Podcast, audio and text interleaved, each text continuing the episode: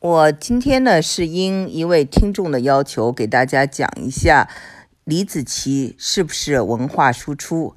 呃，这个问题呢好像非常热。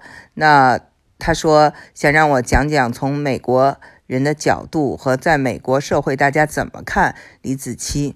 那么首先我想回答，第一，它可以算是一种文化输出，因为它呢呃讲的是。这个中国的文化嘛，尤其是中国的食物。那么我曾经讲过，有四样这种亚洲文化，嗯，在这个海外西方世界非常的有地位。那么第一个就是中国的食物啊，就是中餐。第二就是功夫 （martial arts），Bruce Lee 啊，李小龙。第三呢，就是印度的瑜伽；第四呢，就是冥想和打坐。这个呢，冥想和打坐是近年来越来越受欢迎的。那么，所以在这个角度讲，它可以算一种文化输出。那么，我还想说，它也不算一种文化输出。为什么呢？因为，呃，它所反映的一种理念呢，就是有机生活，还有就是自给自足。这个呢，在这个西方世界是非常流行的。呃，我们知道，在这个美国六十年代就有一个 Back to the Land movement。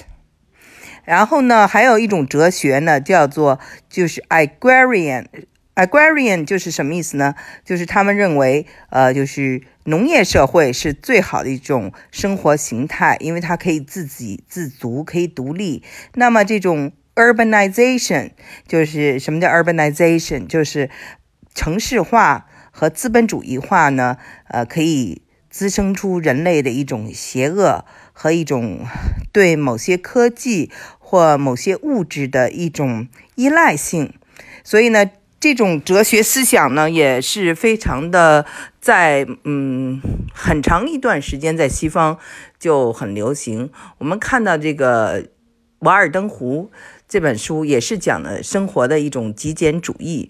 那么，从那个时代，我们讲过哈，就是六十年代的美国非常流行这种公社的生活，就大家一起啊，比如说种桃子、摘桃子，呃，或者种苹果、摘苹果。那么，乔布斯就是参加了一个苹果公社，摘过苹果，所以他最后的公司起名叫做苹果。那么他。我们知道，也是一个呃极简主义者的一个代表。那么，所谓极简主义者，就是生活呀，没有那么多的欲望，也没有那么多的要求，也不要嘈杂，也不要纷争。那么，我们就是回归我们自己的根。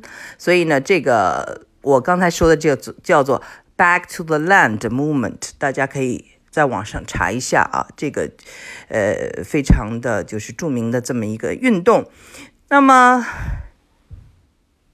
我当刚才说的那个极简主义，还有我刚才说的这个呃这个运动啊，六十年代的运动，还有就是，嗯，包括现在的有机生活，很多的这个呃美国人是非常崇尚的。我记得我在呃九十年代初的时候，在大学上学的时候，我的这个一个好朋友啊，他是一个摇滚乐手，那么非常喜欢披头士。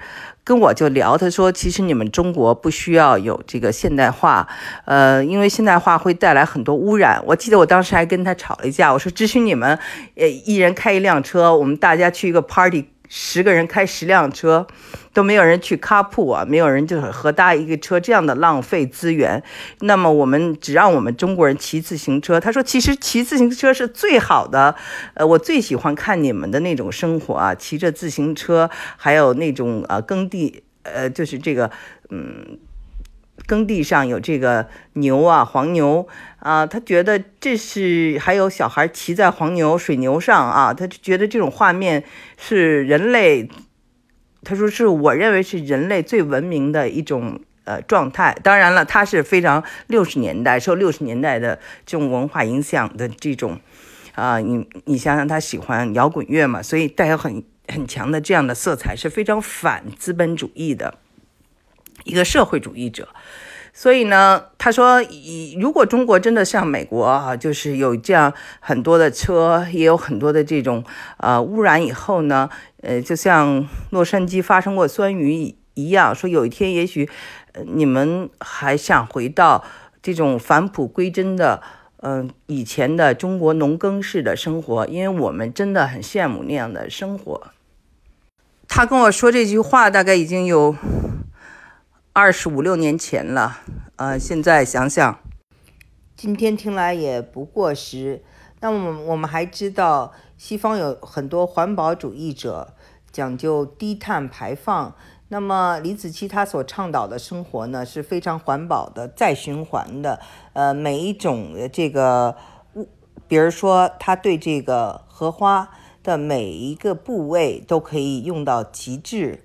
啊，还有它的一些手工啊，呃，施肥呀等等，都是呃非常有机和再循环的。那么我记得就是这个感恩节吧，也就是几个星期前，我去了迪士尼乐园呢，去参观，呃，去玩儿，然后我们就参观了有一个呃，就是嗯。地方呢，它所有的这种啊，培植的这些植物啊，还有海产呀，它也都是有有机的方式、再循环的方式，嗯，然后他们也非常骄傲的，就是展示出来，而且我可以说根本就没有李子柒拍的诗意美，他们的东西我看着也就是很一般了，但是。迪士尼还是非常骄傲的，为参加那么一个，就是看这么一个呃行程，还要排一个多小时的队。另外还有人就说，呃，李子柒反映的都是中国农村的生活，是不是会让西方人觉得哇，中国很落后，那很贫穷？我的答案是 no no no no no。首先呢。中国现在世界第二大经济体，大部分人都知道这个事儿，所以你不需要再说自己怎么发达了。这个事儿大家都基本知道，除非是特别的井底之蛙的人。这是第一点。第二点，这么精美的拍出来的片子。还有从这种基本上是很高空的拍下来的，还有那些色彩，你光看技术你就知道，这不是贫穷的技术。第三，你再看它的内容，它的食材要什么有什么，非常的丰富，跟贫穷无关。啊，玉米片、牛油果，要什么有什么啊。就是，所以他做好的玉米片可以蘸那个酱的时候，那个牛油果那个酱啊，就是在西方，大家也看到啊，就是也可以做出来很多东西，食材极为丰富。那么农村生活，那不是大部分的美国人都是农村生活吗？都住在一个这种比较偏远的乡下，住在大都市的人毕竟是少数，像北上广那样的大城市。在美国，只有恐怕纽约可以比纽约、洛杉矶，还有这个旧金山和波士顿都比不上。所以你要说繁华呢，就是大部分的美国人是不是生活在那种非常高的这种呃大都市里的这种高楼大厦里？不是这样的，所以他们也是这个。乡下生活嘛，所以我有时候经常开玩笑说，我们德州就是一个乡下，那我们住的这个城市就是四五线的一个小城市啊，小县城。因为我开这个玩笑呢，这儿还有一位就是呃中国人啊，还跟我急了，说那个我那个贬低这我们自己的城市，呃抬高中国。我说说中国。大都市繁华，这没有贬低这个这儿的意思。那说这儿是乡下，也没有贬低意思，因为乡下也是一种生活方式，也是一种很悠然自得的生活方式。那我只不过使用一种自嘲，但是这个人就是特别的爱这个德州啊，也是特别的爱这个地方，就是听到国内好，他也不高兴。那么就是大家开一个玩笑，他也受不了。就是其实你就反映出来，他认为乡下还是落后的，他认为县城是不好的，是很落后的。所以我这么一开玩笑，他就受了刺激了。那美国人就没事啊，美国人听了以后很开心啊。就是我们都是一个 small township，就是一点儿不会觉得你说这个是一个 suburb。是一个郊区或者是一个 country，会生气。country 这个词儿啊，或 countryside 是非常田园的意思。在西方，你要说 country club 乡村俱乐部，那就是很有钱人才能参加的这种私人俱乐部。那里的 country club，在那里头吃饭的人，或者是在那里消费的人，都是当地有头有脸的人。所以呢。有些人呢来了，就是国外很多年，他是搞不清楚，所以呢，也把这个概念呢，大家知道了，就就会知道，没有人会觉得这种自给自足的乡村生活是一种落后，只是一种生活方式，一种田园，是一种自然。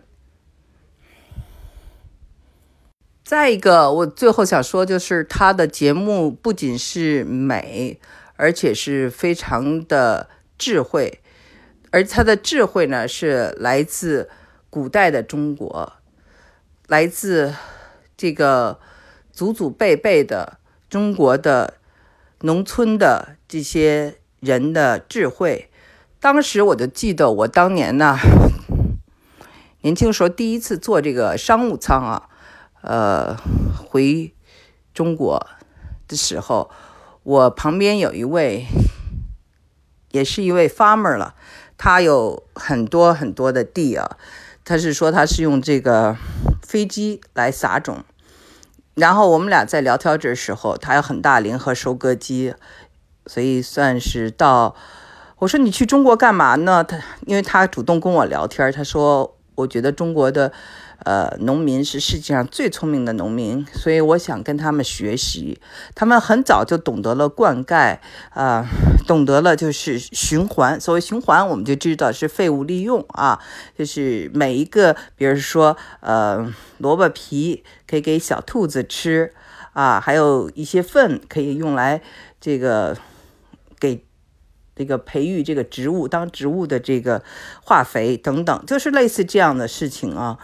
所以呢，就是他说他想学习，呃，我记得他是来自阿肯萨州嘛，嗯，这个对话也有二十几年前了，我我也印象很很深。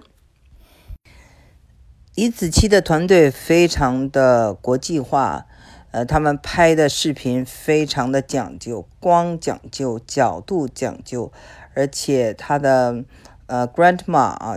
婆婆还有小狗，非常有生活情趣，所以呢，她的这种生活情趣中呢，又非常的美，所以啊，她肯定会火起来的，因为人类对美、对美好生活的向往都是一样的。